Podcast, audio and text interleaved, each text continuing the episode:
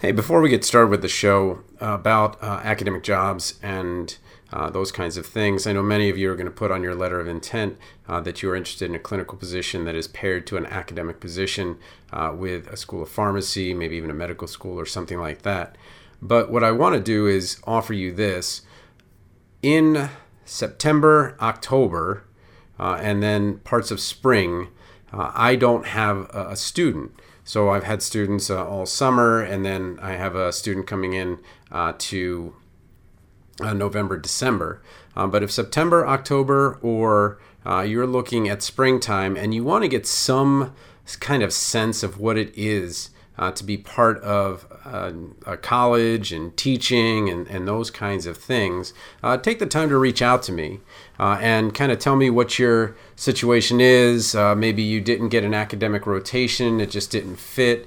Uh, maybe your academic rotation was more support, where you're just grading papers and things like that. But if you want to get on the side of kind of filling that checkbox where you're going to be qualified to enter either a teaching certificate program or you're going to be working uh, with uh, residents or students or something like that, uh, just contact me at tonythepharmacist at gmail.com. I'd love to talk to you and kind of see if I can help you uh, because there's always kind of things to do.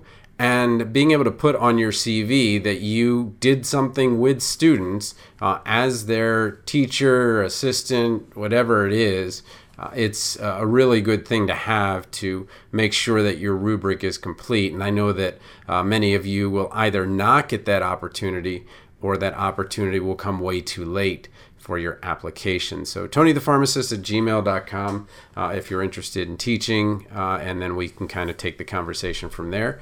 But without further ado, uh, let's get to uh, Sydney Day's last week here. Uh, and uh, she really has something really cool to share. Hey, welcome to the Pharmacy Residency Podcast, a member of the Pharmacy Podcast Network. I'm back with Sydney Day from the University of Iowa in her last week of her APPE rotation, in the last day of the last week of the APPE rotation. Uh, really sorry to lose her. And uh, we're going to talk today, though, about academic pharmacy jobs and uh, something that she did and leveraging the teaching that she was able to do here. So, Welcome back to week five. Thank you, Tony, for having me. It's been a nice rotation. Awesome. All right, so let's get started. Uh, one of the things that many pharmacy students want to do is, uh, you know, they've been with the professors and they think, gosh, that would be a pretty good job. And uh, I don't know, I've never actually taught in a pharmacy school as a pharmacy professor, but as a resident, I did uh, teach at Iowa. I was uh, their te- resident teaching program is awesome. It's called Pepper, and I don't remember what it stands for, but it's P E P P R, but it's preparation for residents to teach as an academic professor. Uh, so, first of all, uh, tell me a little bit about your goals, and then we can kind of talk about the routes to get there. And just to be clear, that I teach at a community college, so a two year school that doesn't have a four year degree. Uh, then there's teaching at an undergraduate institution, and then there's teaching at a pharmacy school. And that pharmacy school may or may not be with an undergrad. Uh, some are all graduate. So tell me a little bit about your goals, and then we can kind of talk about what are the steps uh, to get there. So, I would like to be a clinical pharmacist and work in pediatrics, but I also would like to be a clinical professor as well. So, I'd like to go in and speak to students who are studying pharmacy about my area of specialty. And that's my goal. And so, to get there, I've been um, applying to DMACC for a teaching position for this fall. Yeah, so if you not if you don't know, I'm Tony Guerra. I work at Des Moines Area Community College. And that doesn't give you a, a, anything about the scope, but we are actually the largest school in Iowa. We have about 36,000 to 40,000 students uh, every year. And uh, that's across many campuses, all the way from where Iowa State University is in Ames at the Hunziker Center to Boone out in uh, a little bit to the west of that, uh, all the way down to the urban campus, which is right by the Capitol in Des Moines. So uh, we have a huge, huge number of campuses. Uh, electronically, it's all together uh, but we're in a bunch of different places. So uh, tell me a little bit about the position that you applied for, uh, how you felt you might be uh, qualified for it, and how you feel this could help your residency experience. So, for the past five weeks, I've been working with Tony and teaching anatomy. And teaching anatomy, I thought would be helpful as I'm studying for my boards. It's a good review of the body systems. I decided, since I've been teaching these past five weeks, that I may be able to teach on my own for the semester. And I thought that also helped me prepare as becoming a pharmacist. And having these experiences, prepping lectures and prepping quizzes at an accelerated summer course, I think has hopefully prepared me to teach for fall. Yeah, and, and you're doing exactly what I did, just on a different timeline. So when I went to residency, I was uh, fall with the University of Iowa in Iowa City, and then I saw a position that opened up for an adjunct professor. And so the first thing I want to kind of explain is what is an adjunct position? Uh, then there are other positions like uh, visiting, and then there's the, the levels with um, honorifics, assistant, associate, full professor. So let me just kind of go through those. So an adjunct is simply, simply someone that's hired from the outside that is not an employee uh, of the university. It's on a contract basis, and it would be on a contract basis for the semester. So uh, I think the class is actually already full. That is, that there's already people in it. But let's say that there were only three people, they canceled the class. Uh, that's a contract. You, you're not going to teach the class. There's no class, you know, no harm, no foul.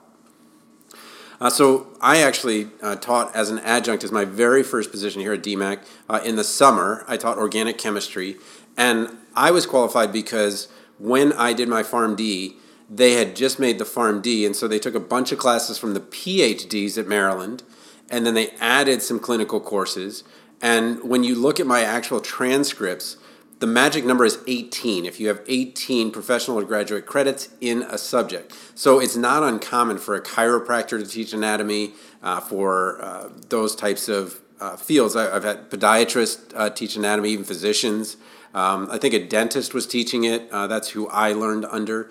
So when you're talking about community colleges and even four year universities looking for an adjunct, if you want to get teaching experience in a classroom with undergraduates, uh, you just have to have those 18 credits. Now, uh, sometimes the the hiring committee or the person that's hiring you is going to have to look at your transcript a little bit differently because your transcript may have very strange things like PHR something or PHAR or what are yours? Yours are PBA. BBA. Yeah, BB. So no, that's your degree. But what what's the actual acronym for your classes?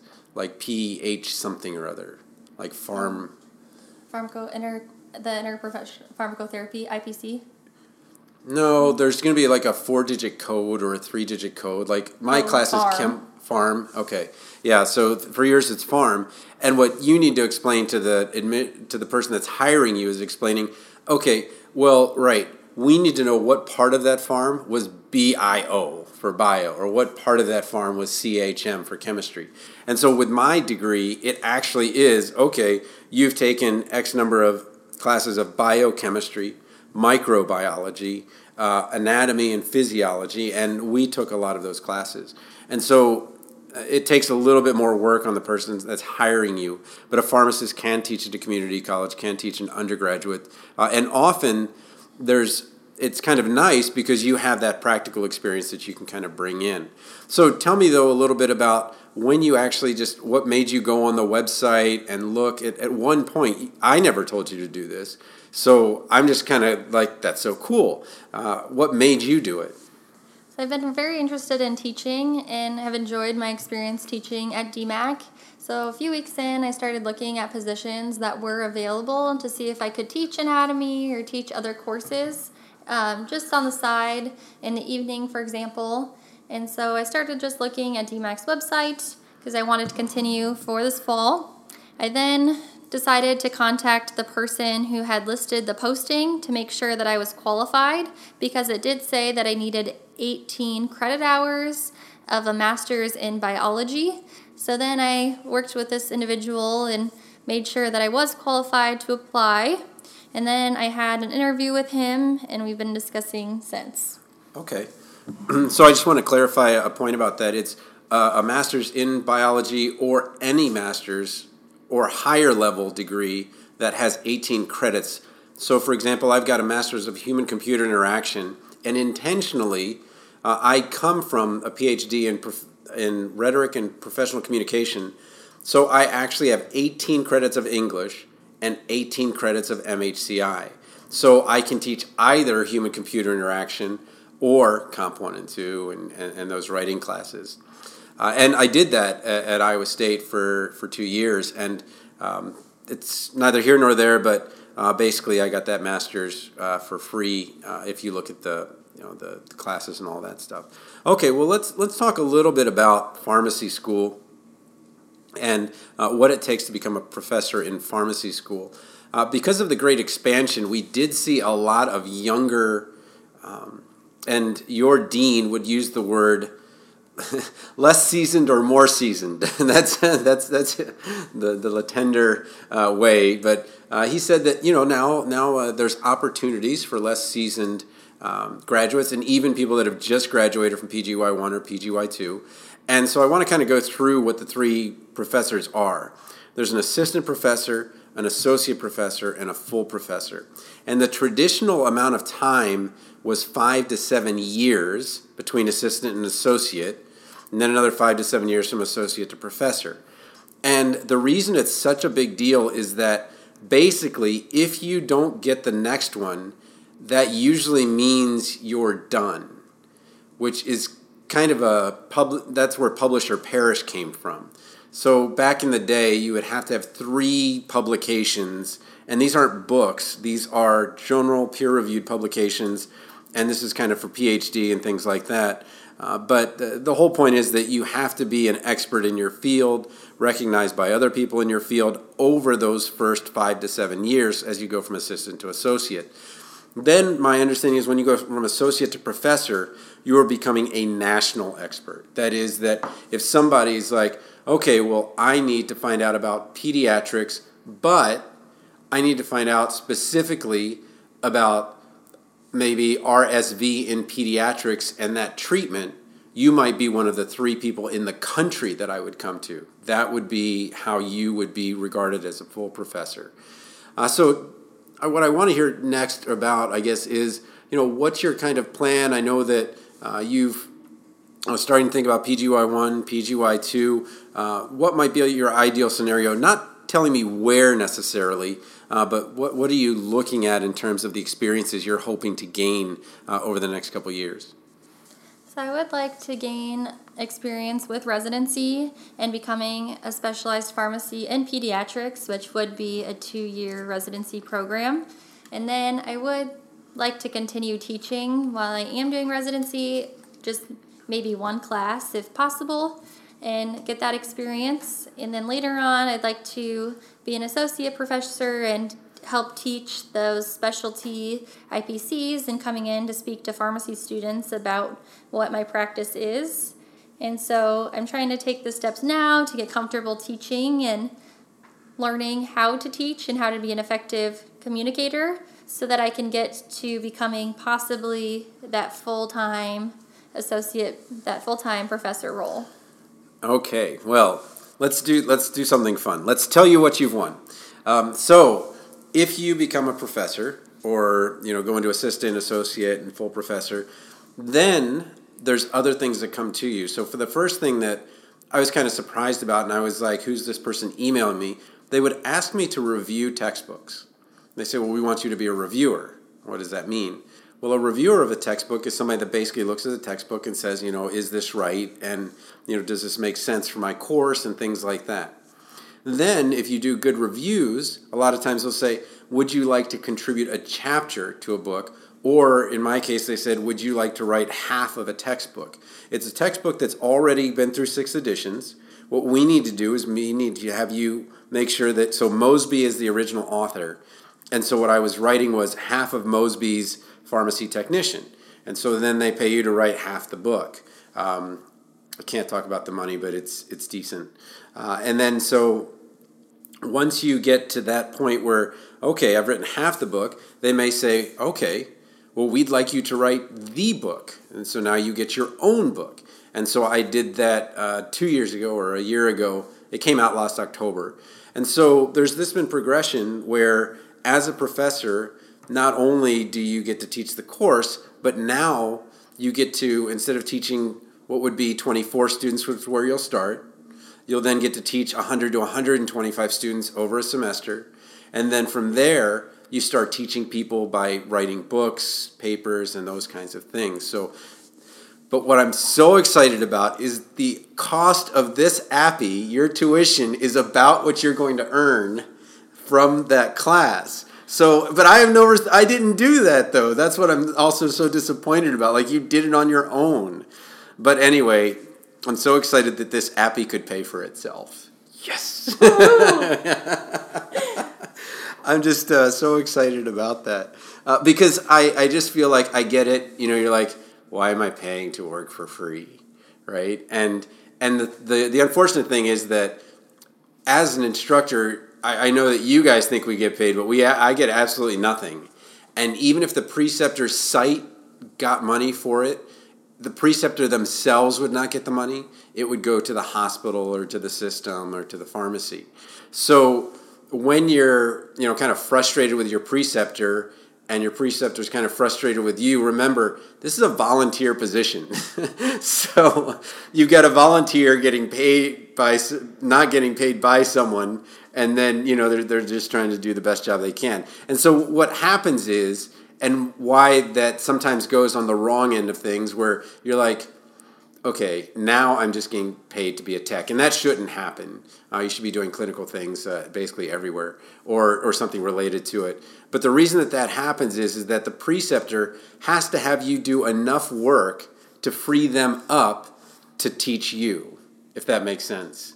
So it's uh, because there's no pay and time off for it uh, they have to in some way make it so that, that that works out.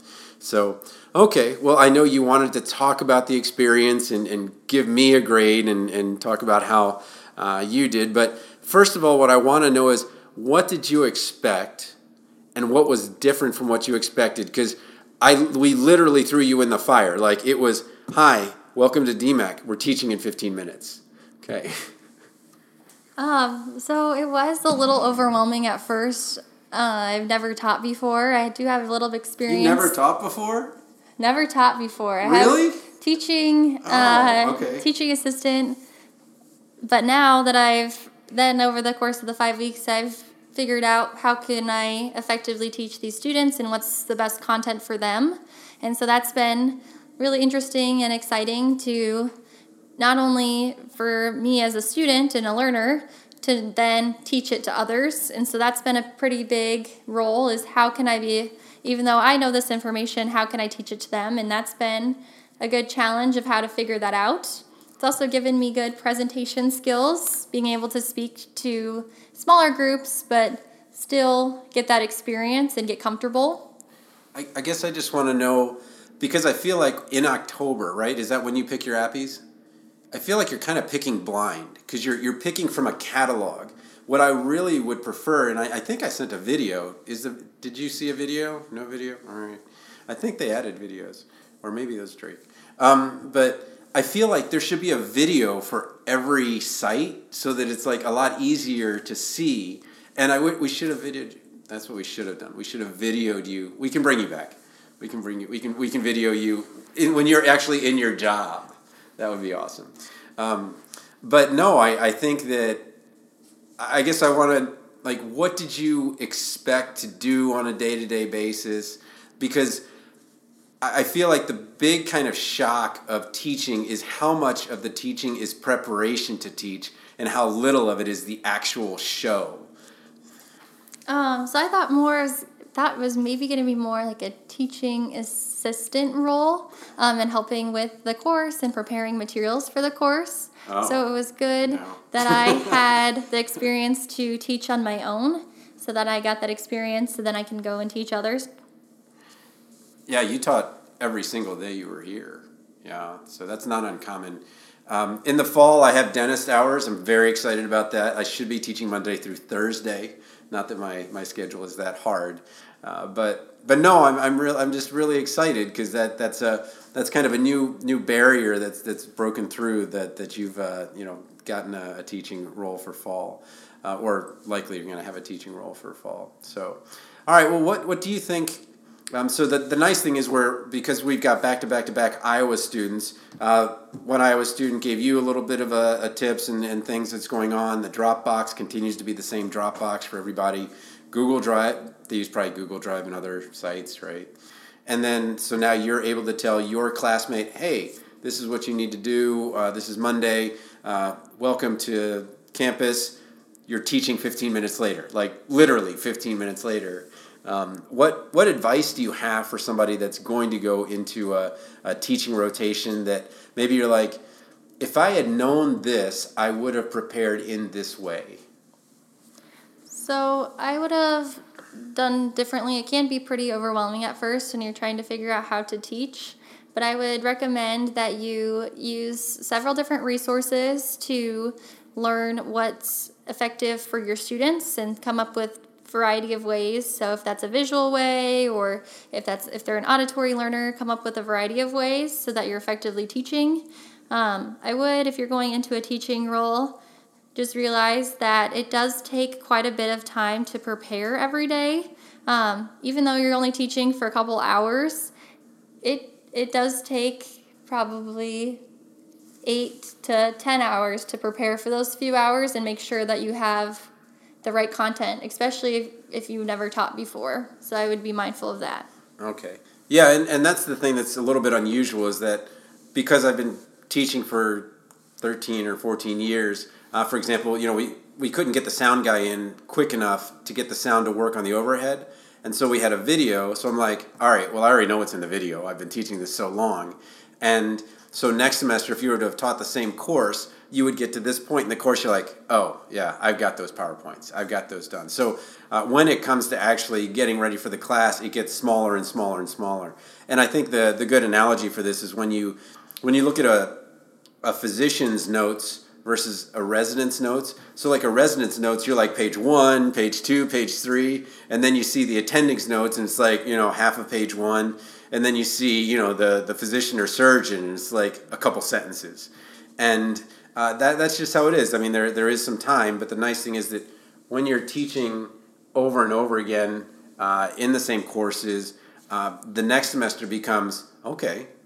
Well, this was a point where, man, we really struggled and we, we did not get through it the way that I wanted to get through it. Uh, let's try something a little bit different. But you were pretty good on the fly. I, am going to give you that. You were uh, when when it came, and, and it's nice that we are face to face with them. Um, when you saw, you're like, oh, no, okay, what I said didn't didn't register. Okay, let's let's do this another way.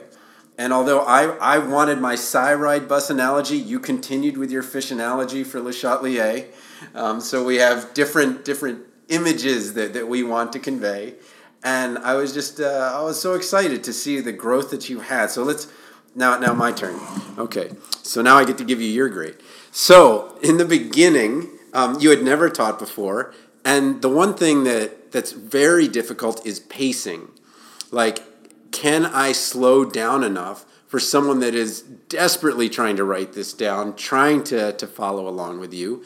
And uh, what a really good tip is if you're teaching or trying to teach someone something is to not present just off the PowerPoint, but to actually use your light pen. And the reason you do that is because that means it's going to take you some time. Is that what it's called? It's an Apple pen, I know, but is it a light pen or, yeah, uh, is to use that light pen because it will slow you down. And so, as your the amount of time it takes you to write something is the exact same amount of time it takes someone else to write something. But with a PowerPoint, you can speed through it when you get nervous. And so, while you're going to get comfortable at teaching, all of a sudden it's going to be like we were talking about Harry Styles earlier, and, and, and I can just imagine this fifth grader actually meeting Harry Styles, like, oh my God, oh my God. But there's going to be a point where you're sitting there and you're going to be interviewing for a pediatric residency, and all of a sudden, instead of teaching anatomy and chemistry, they're going to ask you to present something, and you're going to be like, oh my gosh, these guys are all board certified pedi- pediatric pharmacotherapists. They're experts in their field tip one don't try to impress them. Don't don't try to say i'm an expert at this. Rather bring them into the conversation and say hey you know this was really interesting to me. Uh, for me it would be okay my daughter uh, had py- pyloric valve stenosis surgery to correct, you know, what happened with something like that, and, and make a great story out of it. And make sure that you have a beginning, middle, and end to the story. You get to the conflict, you have the denouement, you have all that stuff. Make it a great story. But there's going to be a point where you're doing the same thing. And by using a light pen, you're writing it down. And so if somebody wants to write something down, they can. Uh, the other tip I'll give you with if you're going to use PowerPoints, and I don't recommend it, but if you do use the PowerPoints, to have a single question slide. So instead of putting a question and having the answer on the same slide, have you have all the slides in the world that you can use. You don't you don't have to compress things. To make sure that you have very little content on each slide and to put a full sentence at the top, like what this slide is about. Because you already know what the slide is and what you're going to present. But to orient the person that you're talking to, if you put a single sentence on there, okay, I get it. You're going to give me the force the four severities of some form of asthma or some kind of breathing difficulty. Okay, that orients me to the slide. And it's going to slow you down. So the first thing that I was so impressed with is that you have slowed down so much. And I get it. You're a fast runner, faster than me, super fast, and you're you're very humble about it. Um, so that was the first thing is, is speed. Uh, the second thing is that when you're not looking down and you're looking up, you're actually being attentive to what they, the feedback that they're giving you. And so this was the second great thing that you did is that you started being so attentive to what the audience was doing. And so the audience was either, okay, I'm flipping my book, I'm not there yet. Oh, okay, let's take a second. Let's orient everybody. Everybody's on the same page, literally. And now we're in a position where now we can kind of continue forward.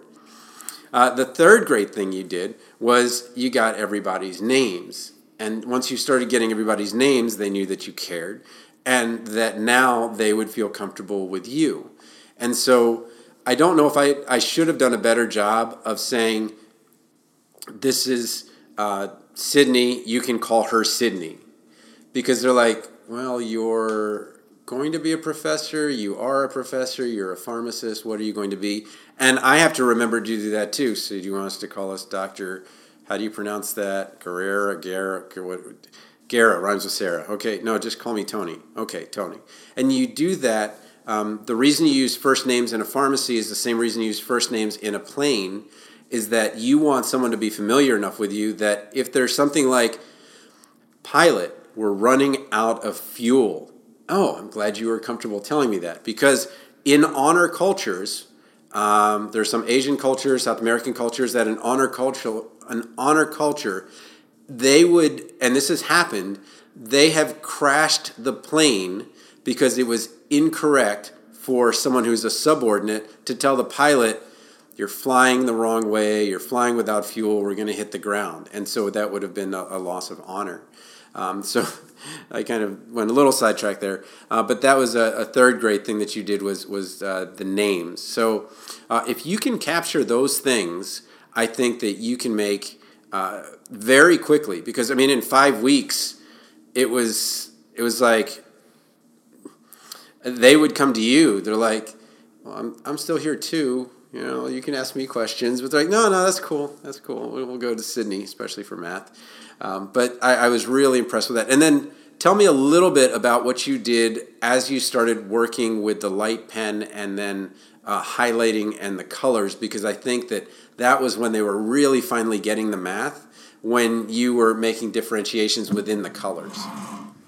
So I started to help them follow along of where since we were discussing for chemistry a bunch of different numbers that were involved in the parts that are that were involved in the equation. So I would highlight with the same color with my light pen to so they could easily follow where everything was coming from and then I'd walk through each step and I'd try to be consistent with keeping those colors the same so they could follow exactly where I was starting to where I then ended up and finished. Yeah, so if you're doing bank calculations, creatinine clearance calculations, uh, those types of things, you could readily kind of use that that method of colors. So, all right, well, Sydney, this is the, the sad day um, where you, you move on and um, you bring someone else in uh, next week. But thank you again for all your hard work. The students appreciate you, and um, don't tell me if they email you because that'll just hurt my feelings that they continue to, to ask for you instead of me. Uh, any last words for the for the um, anybody thinking about an academic rotation? I would just say that try your best, be confident, and you'll get through it. It'll be okay at first. It can be overwhelming, but once you get comfortable and you understand how it works best for you to be an effective communicator with students, I think that will, like Tony said, with those three steps, will get you there. And you did something that you should always do, which is you never said, This is my first day, so go easy on me. They have no idea. It's like a wedding. Nobody knows how it's supposed to go. It went the way it was supposed to go, exactly. So I'm, I'm glad you did that. So thank you again for all your hard work, and thank you guys for listening to the Pharmacy Residency Podcast. Thanks for having me.